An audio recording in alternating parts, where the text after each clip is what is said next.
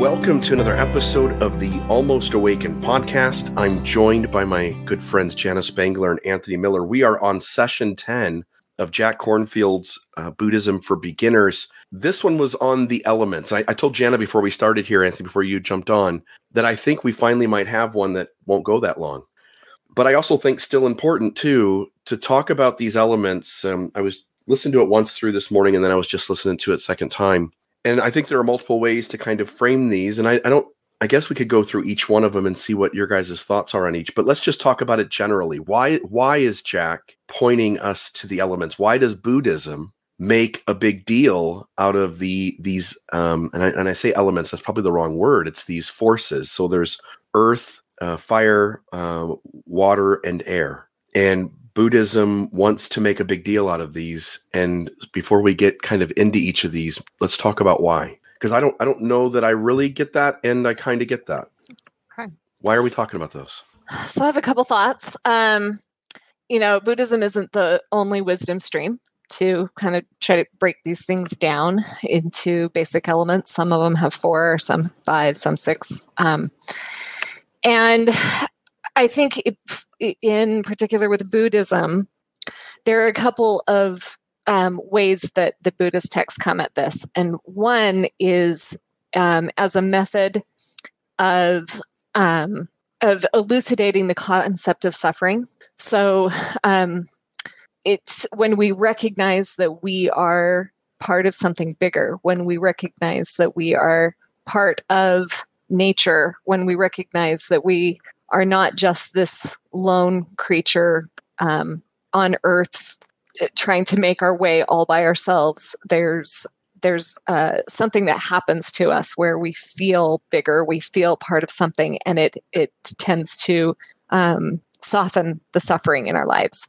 And then the second thing that I got from this, and I think Jack spends a lot of time on this in this episode, is it's also an object of meditation. Like there's a way that it helps us observe ourselves and you know that's one of the big questions of buddhism is and, and the big uh, mechanisms of buddhism is looking at ourselves and what is our nature and who are we and this offers a framework of a way to do that in meditation so that's what i got out of it mm. Yeah, in prior episodes, Bill, you've referred to these different quotes from Eckhart Tolle. Uh, one is You are the universe expressing itself as a human for a little while. Or ultimately, uh, you are not a person, but a focal point where the universe is becoming conscious of itself. What an amazing miracle! Two two quotes from Eckhart Tolle. I, my my perception of those is those are a focus on our consciousness, whereas these elements, whether they're four or five elements, uh, the fifth being space, is focusing on the physicality of the realization of what Eckhart Tolle is talking about. Like we are stardust, right? We the the elements that that came to be so that we could exist at one point. Um, they existed in the universe as part of the the big boom and stardust and and then eventually over time these elements uh, these these four or five elements if you include space that that's that's what we are. It just integrates this idea that we are part of the universe having a conscious experience. And then i felt like as he goes through and talks about these things he refers to birth and death as further manifestations of these elements which when we look around ourselves and we see birth and death in nature birth and and death and and the cycle and the seasons and so forth that happen with uh, these elements then uh, perhaps we can exist with a greater sense of connectivity and peace and that we're just part of this cycle for a period of time mm. Love yeah, I kind of like he he quoted Kurt Vonnegut um, as saying uh, from one of his poems that we're just mud sitting up, right? That's kind of what you're talking about with the the universe. Um, for a period of time. For a period of time, and and aren't aren't I lucky? Kurt Vonnegut says I I got to be lucky. I kind of felt like I was not doing so well when I look at how great God is. But then when I recognize that the rest of the mud didn't get to sit up like I did, I feel pretty good about myself.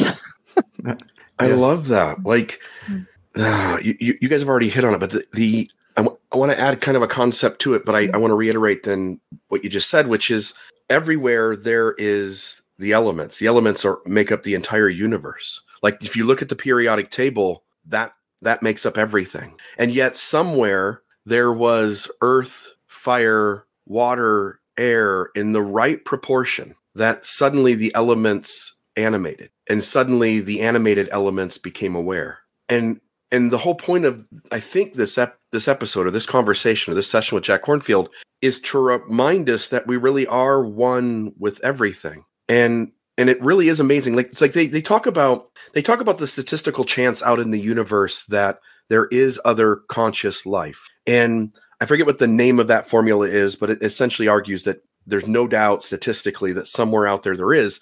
And there's a piece of me that wants to push back at that and go, this planet has been around for, you know, whatever it is, billion, a few billion years anyway.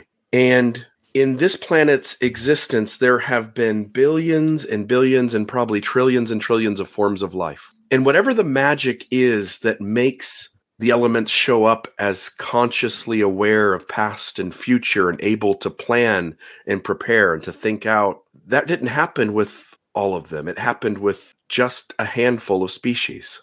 And maybe whatever it was that magically caused that to happen isn't something that can be easily recreated on other planets that do have water, earth, fire, and air in the proportion to support life. Like maybe there is something magical that happened at a moment in time, you know, 2.8 million years ago where human beings just suddenly became something different than than the butterfly next to them. And maybe that can't be easily reproduced. And and so i i get this the science behind it and i want to push back and say there is something different. Um, jack says it at the end and i'll probably mention it again at the end but what a great mystery it is to be a human being.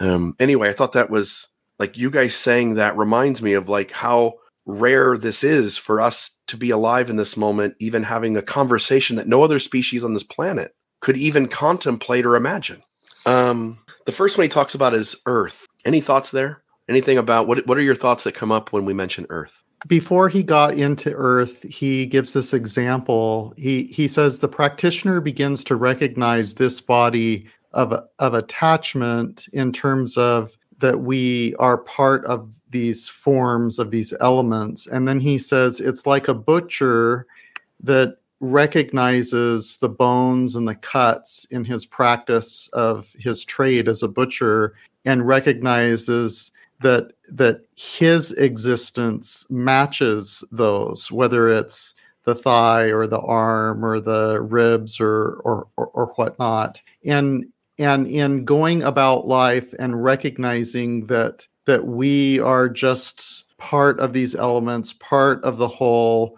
and so forth, it gives us a sense of greater connection to these elements uh, as we recognize that we are them and they are us and then, like Jana uh, alluded to earlier, this then can get integrated into a meditative practice or just an increased awareness of how we connect to and are part of things. So with earth, he talks about earth as an element of both hardness and softness that we experience directly. Um, we are we are clay, we are minerals, uh, like you mentioned, the poem, we're mud that gets to sit up for a while. Um, it, he refers to um, going to uh, Mayan ruins and seeing the mud and the bones and so forth, and refers to uh, a, a, poem where the question is asked which of these bones were the king? Because in the end,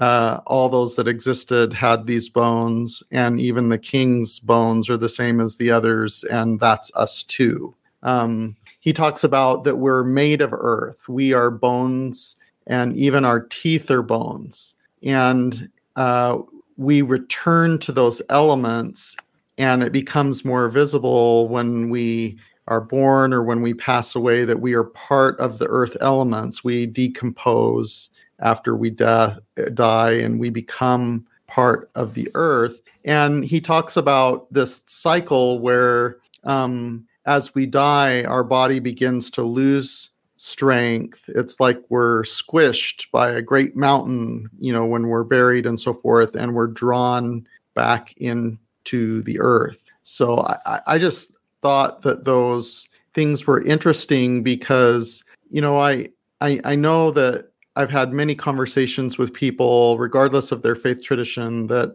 they feel an increased sense of spirituality or connection when they're out in nature, when they have their hands in dirt, when they're among the trees, and when they're, you know, out in the elements. And there's something about that experience that gives people a sense of connection to something that's greater than ourselves and and i think this is part of it is this sense of connection to the earth and the clay and the mud and the minerals that we are a part of. Yeah, absolutely.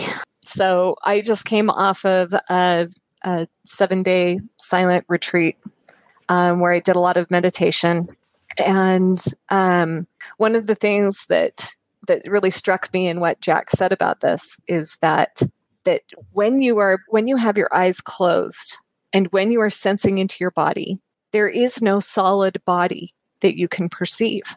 And this kind of blew my mind for a minute, but it's tr- it's really true. My sense of self of being a solid human being comes from my sight, really. When you close your eyes and you feel into your body, you don't feel one big object. You feel these elements. You feel um, sensation. It's the way that we're interacting with our environment and to me that just kind of blew my mind and and I've I've I've spent some time since trying to sense my body as a solid object. It's hard to do, um, and and I think that's one of the magical things of meditation. And and struck when you, you're talking, Anthony, about you know the the connection that people feel in nature. I mean, this particular um, retreat was held uh, just outside of Zion's Zion National Park. I mean, it's just absolutely mind-boggling beauty. Um, and earth elements around all of these elements around but the, the earth is striking in zion national park. And that was actually a, a big part of my meditative experience was um, was you know at one point taking a hike to the upper emerald pools and just noticing that i was you know i i am in my elements the same as all of this world around me I just have the privilege of walking around. I can get up and move a little easier than some of these other elements around me. But I had this experience of noticing just even the the symbiotic relationship. If we talk about air um, between me and the trees, you know, and I I was I was almost reaching out to them at one point, saying, "Hey, give me your air, and I'll give you mine." You know, this is this is we're we're sustaining one another's life. I i am literally part of all of this.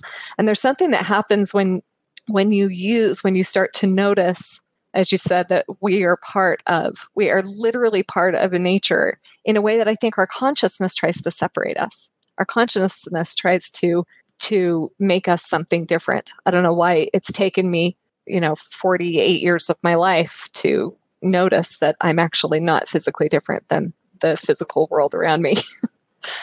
but there's something, there is something very um, expansive and calming and beautiful about noticing that. So, yeah, so when Jack is talking about earth, he's talking about the elements. He talks about it as hardness and softness. Um, it's not just one particular thing. We're not just talking about the earth. We're talking about when you when you feel the parts of our bodies, the parts of us that are hard and soft, that is what we're noticing and that is what they are calling earth. Yeah these uh, these western ideas um, and it comes i think in some of these monotheistic religions as well christianity christianity judaism uh, islam where you know the earth is here first and then god takes us from some other place and puts us here and breathes the breath of life into us and the earth is our playground. And it, and it almost in westernizing and in those monotheistic religions there is often this distraction that this is this place that we're to use and utilize and we never really get to sit with that we are it we are the earth.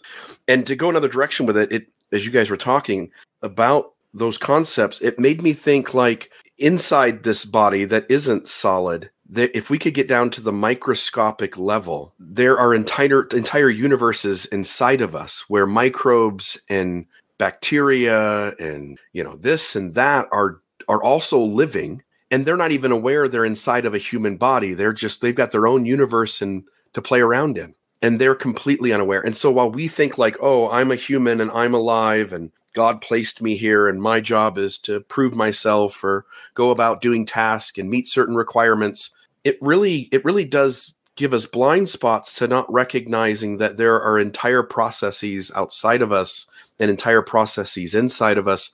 Um, I remember reading a science article. I think I mentioned this in one of the earlier episodes, but there, I remember reading a science article a few years back where they science can now show that our organs have some degree of subconscious not since I, I don't mean subconscious like subconscious i mean like a subcategory of consciousness to them and the organs are also communicating with each other in ways that we have zero control over uh, through our brain and through our thoughts and through this consciousness that we think we're in control of ourselves and and the liver is giving messages to you know that and this. And it goes way above and beyond what we've been taught to think of how the world works outside of us and the world inside of us. And I, I as you're pointing out like all of these things are meditations to sit with and begin to take on different viewpoints of all of this at work um, I'm I'm mystified. I'm fascinated, and sometimes it feels a little overwhelming too. Like I don't really have a way to put all of this in order and to understand it completely, and that can also be a little frustrating. Yeah, I'm, I'm struck by what you said there, Bill. But with you know what we do in Western society, and I think also in the the age we live in, we do all that we can to separate ourselves from nature. You know, I have we we build elaborate shelters and systems to keep myself away from the elements at all times. And so I, it does tend to bring this idea that we are something separate. Um, and it, it, it is it, it is all mind boggling to kind of try to comprehend and understand and but but I think as as objects of meditation, these four elements actually can be very helpful. I during my retreat, um, I went on this retreat with Thomas McConkie, who has been one of my meditation teachers and you know had some wonderful instruction on on meditation and uh, in ways to notice to start to notice what's going on around us and our consciousness and um, it just struck me how this is another way to do what we were i was learning a different method there there are all kinds of different streams of methods of connecting to the world around us but at its core i think that my sense was that Jack is using these four things earth, air, fire, water as ways for us to note what is happening, what, what we are made up of, and notice that it's not materially different, different from the world around us. And what it actually does is it helps us get into a different state of consciousness and to really um, do what meditation is a tool and engineered to do, which is um, to uh, to take away that separateness, which in effect helps our helps us with suffering in the world. And it's mm. it's really it's really helpful as you're sitting and you're sitting for hours. you know, Jack takes it. I noticed at one point in this, he takes you through this, and I was just feeling it because I'm just coming off of this. But when you start to sit for a while, first you're going to notice the body and the aches and the tightness, and and you know your body starts to settle in, and then your mind goes crazy, and you start to you know your thoughts are going everywhere. And it is really helpful to have a structure like this to break it down. You know, Thomas McConkie breaks it, was using um, in this particular place a, a way of breaking things down by senses, also, just by like, this is what I'm hearing, feeling, seeing. And this is another way of doing that. I'm I'm it's giving me a structure of four very definite things that are easy. It's it's it's not some complex thing that I have to understand understand what amino acids are doing in my body. it's something very simple that I can attach to and say, "Oh, I'm perceiving that. That is actually earth. I'm perceiving this part of me, the the the blood that is moving through me, the gurgles in my stomach. This is this is the water. I'm perceiving the breath going in and out. That is the air. I'm noticing the temperature of my body and that my body actually is a furnace generating, burning other elements and creating fire. So it, it's it's actually a very helpful technique to have something very simple this way to touch into while you're sitting there because you know before i started doing this stuff if someone had told me i would sit for two hours at a time silently doing this. I would have thought you're insane. And and it seems like it should be so simple. You just sit right? You know just sit. Why do we need all, the, all these technologies? But sitting is very very complex. We most of us especially in the west we can't sit for more than five minutes without driving ourselves absolutely insane. Yeah. I, I love that you know you said your body is a furnace. Like yes your your body is creating heat in and of itself which is a pretty amazing like like the rock isn't doing that right like the rock just takes on whatever happens around it and somehow the elements and these these other things come together and produce a piece of the universe that can heat itself which is what the universe has always done since the beginning anyway mm-hmm. is create ways to heat itself and cool itself and yeah and absolutely and this is this is you know it's one thing for us to talk about it but when you experience it sitting on the mat, there is a different thing that happens. When you breathe in through your nostrils and you notice that the air is cool, and you breathe out and suddenly the air is warm, it's a very visceral reminder of that fact that we are a furnace. Yeah, it you know goes into the second one of fire, which mm. he says uh, we are cooled stars, and man, I, there's a part of me that's really sad that my consciousness, my awareness of my chance to be on this beautiful planet in a miraculous way and to uh, be the be this piece of mud sitting up as you guys have pointed to that I don't really get I, I kind of have a, a, a kind of this non-tangible way of kind of understanding how we got to here. And um, whatever happens after I was with some, maybe I'll do this this I was with somebody yesterday and, and we were talking about it was you. Maybe it was you when you stopped in the store. We are talking about the. Was it us? We were talking about the future, and it's unimaginable. Mm. Was this? Was this us? Uh, no, maybe not. Maybe not. Okay, so I don't know who this was. I had a conversation recently with somebody, and we were talking about the future and how the future is unimaginable. For instance, every time human beings sit down and try to plot out what the future could look like, when Gene Roddenberry come up with Star Trek, when when they wrote the movie Back to the Future, whatever expression of what the future was going to be we always miss the mark, right? We never know what it's going to be. And and the reality is that the future is unimaginable and the past is barely imaginable. And I'm sad that I get to live out my 50, 60, 70, 80, 90 years not really getting to know how it all came together and where it all goes. Right? Like I want to know what what happens to us? What happens to humans? What happens to earth? What happens to life? and and we don't. We get to just participate in this little brief moment. We are the cooled stars. We are temperature. The sun is our partner. Like this without the sun without temperature without water without air without all these things where we aren't either. Like we needed them to be and we needed them to be just as they are. And if they were any different we wouldn't have been. I, I don't know. There's just a magic to it that I, I think like, at least for me the idea is that as we sit with all of that as you're pointing to in terms of meditation as we just sit with these ideas, um, it makes us more joyfully accepting, um, more mm-hmm. inclusive of life and matter around us. Mm-hmm.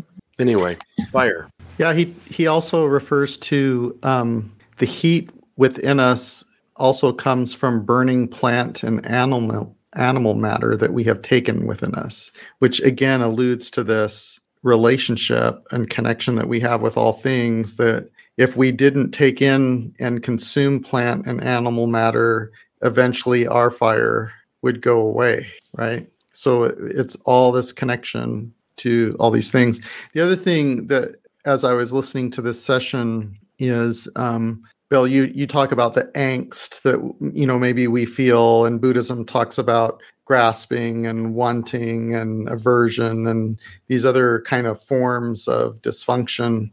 Um, it, it seems like as we become more aware of the elements of existence and draw ourselves into the current mom- moment and that we are a part of all of these things and they're all interconnected, it seems to, at least for a period of time, displace on the stage of our mind these dysfunctions because it's hard to get a lot of angst about, you know, did I uh, back up into a tree and scratch my vehicle or something like that and and get all upset and have angst about that when I'm considering these elements that we're talking about. It displaces mm-hmm. it.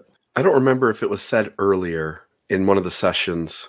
I, I, remember hearing the idea from some other place. This isn't an original thought, but you talk about like us eating to be alive. Like how many chickens had to die so that you could still be here? And that's just chickens, right? Like consider how much life had to pass away so that you could live out your time. And it almost is tragic, isn't it? It's almost sad. And like, is my life worth 10 chickens? Is my life worth 100 chickens? Is my life worth a 1,000 chickens? How many chickens is my life worth? And uh, I, man, it, it again, it's that idea of being thankful and grateful that for whatever reason, you're the thing that gets to be at the top of the food chain and gets to live out a life and gets to think thoughts and wrestle with ideas and write books and do podcasts and right like it is pretty marvelous it's marvelous and it's a double-edged sword too right? We yeah. probably also suffer in ways that other um, life on the planet or other other elements that are organized in different ways maybe don't have to experience. It's hard it's hard to be human. Thomas said that several times this week. It's echoing in my head. It's hard to be human. In so many ways it really is. Um, one of the things about fire that i noticed is you know he talked about it in these these um, material gross ways of this our bodies are a furnace and you know we are uh, we are cooled stars we're sunlight congealed all of those ways and then he also talked about it and I and I think all of these elements can be done this way. I don't I don't think that the Buddha was necessarily just trying to explain the physicality of things, but it's also on a more subtle realm, the the, the fire that we experience in our lives, in um, sometimes in the form of um, of our grasping our fear or anger like you can you talk about those you feel the fire of some of that emotion and some of that experience and how noticing the fire in those subtle ways within ourselves is also a path to freedom. Because a lot of the times those are the time, types of, of experiences that we are wanting to get away from. And uh, if in sitting with the fire in sitting with them noticing it it's how we learn to process it and let it go. Um, much like we are, our bodies are processing food and creating the fire and letting it go. You can when when you can see it in a physical way and experience this as a as a fire element in a physical way, it also helps you process the subtle experience and emotion that we all deal with in our lives. Mm, mm. Yeah, you you're connecting dots there that yeah, other life mm-hmm. on this planet hasn't had to. The other life on this planet certainly endures trauma, right? Mm-hmm. Even even even inanimate objects, the the rock in the in the river stream, yep. is getting beat upon every day. The again, I mentioned before, trees that are smaller than other trees, and one tree's blocking out its sunlight. Like that's there's trauma, and oh, yeah. yet us humans have to carry the mm-hmm. the story of our trauma mm-hmm. with us, and that is an added burden that other things maybe don't and other th- and some other things absolutely don't have to deal with. Absolutely. Yeah the, the world is inherently violent right? It, yeah. it is. It's, it's it's something that we don't really want to think about or look at but the world is inherently violent and we're all trying to shield ourselves from that in aren't all we, the ways. Aren't we all drawn to like when you're watching a you know documentary national geographic and there's always these scenes that are out in the sahara and uh, not just when it's the drought, but all of a sudden the water comes and now there's the drinking hole for the mm-hmm. animals. Mm-hmm. and and the rhinoceros shows up and the lion shows up and the alligators are in the water and the the the whatever animals that look like deer that are living there are over by and and to watch all of these animals try to get their needs met and they're just doing their job right and they're mm-hmm. and it's all it's all tenuous. Mm-hmm. Um, there are baby animals and you're like, oh, don't eat the baby animal, and baby animals get eaten because they're the weaker like it is i think our i think we're all drawn to those moments where life is precarious mm-hmm. and tenuous and anything could happen at any moment. And and then we quickly watch that for 40 minutes and now we go back to our life and try to pretend we have control of everything right? Exactly. It is it is crazy. And it's one of the things that i think humans have wrestled with since we've had consciousness is how do we interact with that? We have the privilege of being a little more choiceful about how we enact violence in our world and yet we're doing yeah. so so unconsciously right yeah we have inserted a degree of the illusion of control by somewhat stepping out of the normal food chain Yes. Right. Even even the idea. I think you guys mentioned this earlier in one of the sessions. Even uh, I think it was you, Anthony, that mentioned like we get to go to the grocery store and just buy ground beef, and we just go like, "There's ground beef. Look at that." And if we had to sit with what our ancestors had to do to get to the point to have the meat to use, we might be a little more selective of what we kill and what we don't, and how much we really need to get by. Like the actual taking of life in the moment that the life suddenly is not there might have us being a little less gluttonous, right? A little less um, disposable of the things that we don't eat. I don't know. I just again, there's just all these concepts here that are fascinating. For sure, and I think this is why I. I this is one reason why um, I think this, you know, Buddhism and return to nature and all of these things is so fascinating to the Western world and the Western culture right now is because we have so systematically pulled ourselves out of the food chain, pulled ourselves out of out of the elements. And so I don't know, this this um this episode of of Jack's Dharma talk really did get me thinking about that and being on this meditation this week. Just how much we have pulled ourselves out of that. But there is something very natural and i think that's why we're i think we're all starved of that nature we're all starved of that communion of the the earth that birthed us and so um i i really loved this episode and that reminder to to pull us back to that that if you're sitting in meditation in your nice house that's you know out of the elements can we recognize and come back to those elements and recognize how we are not materially different yeah, and things like pandemics remind us, right? That, oh, like we're not in control. Like, oh, I could catch this thing that I have no control of catching, and and maybe I die. Oh man. Okay, water.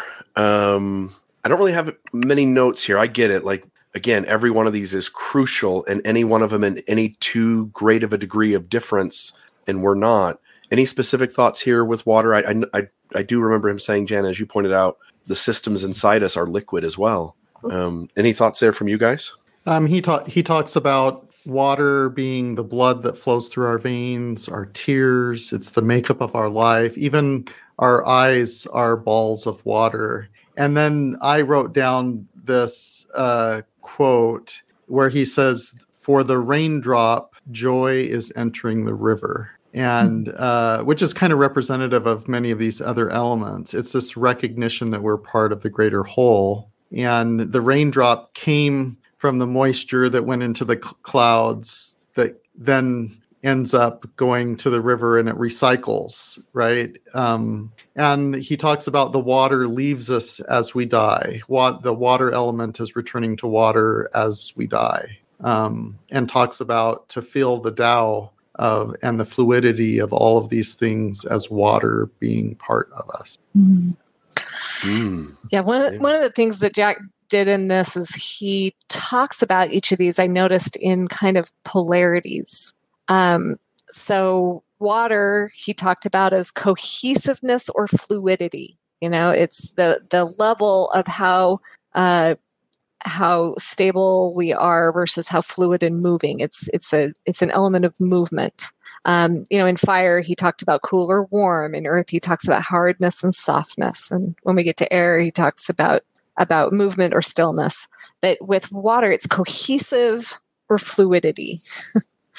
um, and I I think that polarities, um, you know, they crop up all around us all the time and we're dealing with that. It can be we most of us think in very dualistic ways and sometimes that can be a useful way to connect in to any given concept. Um, but yeah I don't, I don't know that he spent a ton of time on the water um, in this episode but it's really just the nature of things. Um, you know I'm, I'm struck by all of these things water earth fire air. We we wouldn't be able to live without any of them. I mean Right, water is one crucial. of the basic they're just absolutely crucial and makes up a giant percentage i can't remember exactly what percentage of our body is water but it's like 80 something percent isn't it He So said it's a 85. yeah. Okay, yeah, it's a huge part of our of our makeup. And I think of I, I think of human beings and our connection with water of you know being in a canoe or a kayak on a river or sailing you know out in the ocean and and that as human beings we have this sense of it's common to have a sense of connection or even spirituality of this connection with the water being on the water while recognizing that it can take us to um, it, it, it- it's a very interesting element uh, in our sense of connection and existence. Man, good stuff, you two. Mm. Um, all right, the last one is air, and uh, you know this idea you mentioned, Jana, the stillness. That's kind of what I think. Air is the space in between all the other things, and and as you point out, these four elements are not only to be thought of and meditated upon in their literal form, but they also have symbol symbolism to them, and the idea that for instance, when we talk about meditation, air to me is very symbolic of the space between our thoughts, right? It's it's that moment where nothing is present because even though air is a thing, it, it to the human not being blown by the wind, if it's if it is just still, it air feels like nothing. And so there are places to go in our head to meditate meditate upon the, the nothingness or the stillness or the emptiness or the spaces. And there's such a chance to kind of think about these things in so many other ways. And you guys have hit on so many of them through here. It just again, we started off, I said like I think this is the episode that'll go short, and now here we are, 12 minutes to go, and it seems like there's such depth to this stuff that you don't even know it when you start. Um, anyway, I, that's all I've got on air, but I want to hear your guys' thoughts. So, so he talks about air as the cir- circulatory system of the planet. That were it not for air, um, there there couldn't be life on the planet. There there just would be. It wouldn't carry moisture. It wouldn't. It wouldn't. Uh, if, there wasn't wind, it, you know, there there there wouldn't be vegetation. That uh, it's all part of the whole. But the other thing that I thought about when I thought so so we've alluded to this so far that in Western culture, a lot of these element things uh, are are treated or considered very differently. So this idea in Abrahamic religions that all these things were created for us and they are given to us and we dominate them as opposed to us being part of them. Right? It's a very very different construct in the Abrahamic religions uh, versus uh, this Buddhist uh, or Eastern thought. But one place where there is a connection is with air, because in the Abrahamic religions, breath is what life is. So Adam and Eve have breath put into them, and that is what life is. And and much of the symbolism in the Hebrew Bible that it relates to God, it has to do with wind and breath and air as the manifestation of the divine.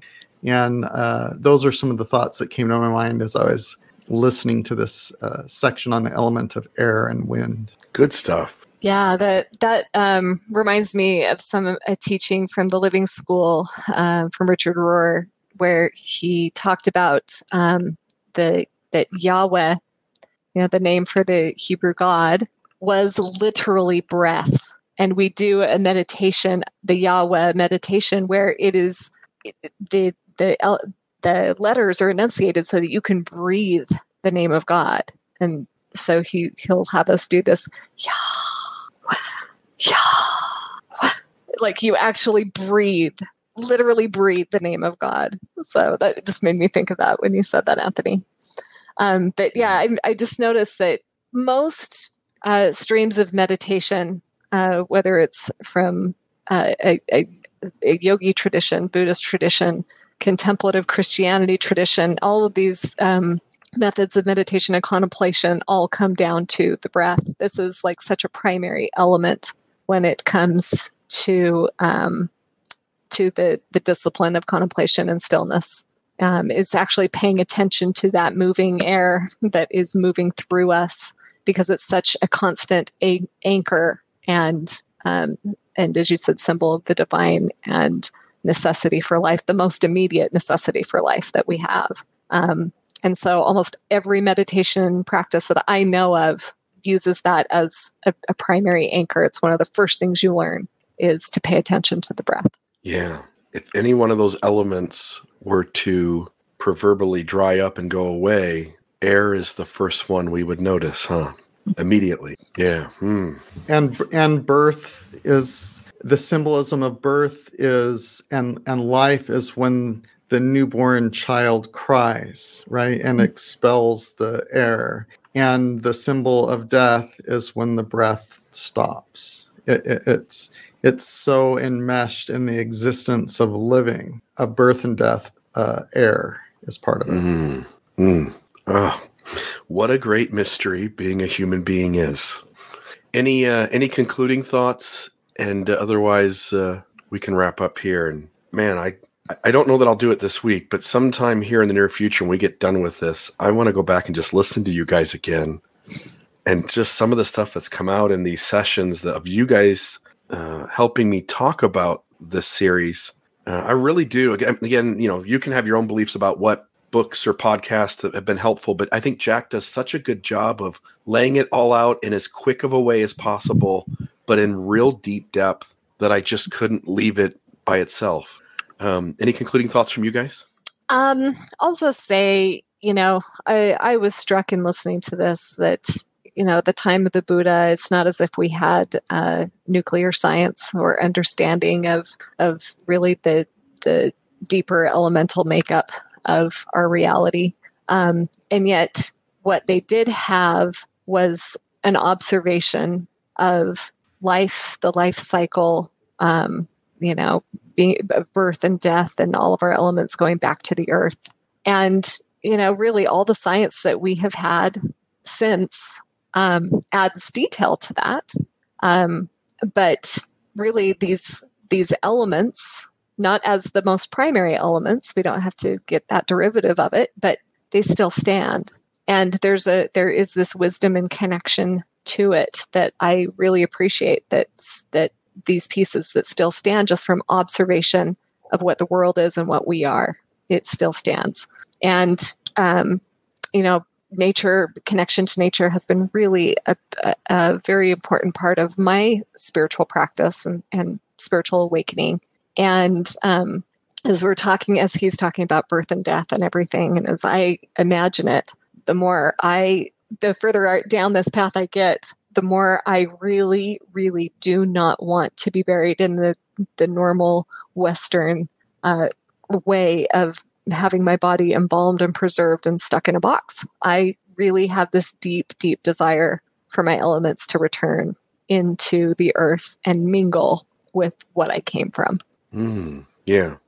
And it's only an illusion anyway, right? We embalm it to make it last a couple hundred more years, maybe parts of it. Yep. And yet, in the end, a thousand years from now, it returned to the earth anyway. Including yeah, but it takes a lot longer when yeah. you put it in the box. Right. I don't want to be in the box. Like, that's what that's I mean, fine. though. Like it's an illusion too. It's just to comfort us and say, like, oh, we're gonna stay in my physical form until uh, the resurrection happens. And the reality is, a thousand years from now, that story is just as much BS as any other, right? Yep. oh, Anthony. Yeah, I just uh, this has been really helpful. Uh, um, I can tell that it's been a couple weeks since I've listened to a session of of this audiobook. Um, as I was experiencing some angst and and concern and complexity in my life, that it, it was just helpful to return to this. And like Jana is referring to, it, it's so incredibly interesting the almost sacred nature of some of these ideas that have been around for millennia, longer than Christianity, uh, longer even than the Abrahamic faiths and religions, that they continue to provide an enduring sacred value or a prism through which you look through and experience life. And even as science and progress continues, many of these principles are sacred to the extent that they continue to provide value going forward. And and so I'm I'm grateful uh, to participate in these and things. And I and I would encourage people to consider um, whatever meaning you attribute to the word sacred that that some of these things to the extent that you consider them and ponder them and, and employ them into your life that they are sacred and the experiences in doing so are sacred too. Yeah. It, just to say one more thing which is you hit on this anthony this idea that um, I, I have a concept in my mind that religion always oversteps what is known and it lays out stories and concepts and principles and then science comes in and says we know more now. You were wrong again. And there's something about this eastern wisdom that it got it right before the science could actually say it existed. And i'm really impressed by that. There's something to this this eastern tradition stuff that the idea of it existed before the actual evidence of it could be proven. And i'm i'm i don't know. I don't know what to do with that other than just maybe let that hang there. Yeah well it's it's less based on on myth and more based on observation really buddhism is that the whole point of it is to get to reality right it's to not tell ourselves the stories to see through all of that and and, uh, and nothing wrong with story and myth it's very powerful and helpful but they, i think when one without the other maybe isn't complete. Hmm. There, there's a online group that I'm in, and uh, this month uh, there's an online book club where we're reading and talking about Reza Aslan's God: A Human History, and and in that book. Uh, Aslan goes through and talks about the history of human beings experiencing a sense of connection and spirituality but then over time, what we tended to do as human beings is form God in our image. So it was it was a from us to divinity an attribution of characteristics of ours to nature, to divinity, to existence, to God. So we formed God in our own image, basically. And and as you both were talking about these things, I think that's a difference here in this Eastern thought is instead of human beings projecting their characteristics or attributes to the divine, to the outside, this was the opposite direction where where these where this wisdom came from the observance of what existed outside and then attributing that to us instead of the other way around. It, very, very interesting, different uh, perspective and development of meaning and wisdom and knowledge. And no wonder on the former why God would be a jealous God and a genocidal God and a homophobic God and hate left-handed people, right? Right. And and in the latter, no wonder it would be more inclusive and accepting and loving. Yeah. And realizing we're all we're, we're all something that's connected. So let's treat each other well and fair and let's reduce some suffering in the world. Yeah. Yeah. Thank you. What a great mystery being a human being is. Yes. Okay, you guys have a beautiful day. And uh, I'm always amazed at how good these conversations are. Thank you so much. You guys are such smart uh, people, smart humans. Thank you so much. Love you guys. Have a great day. See ya.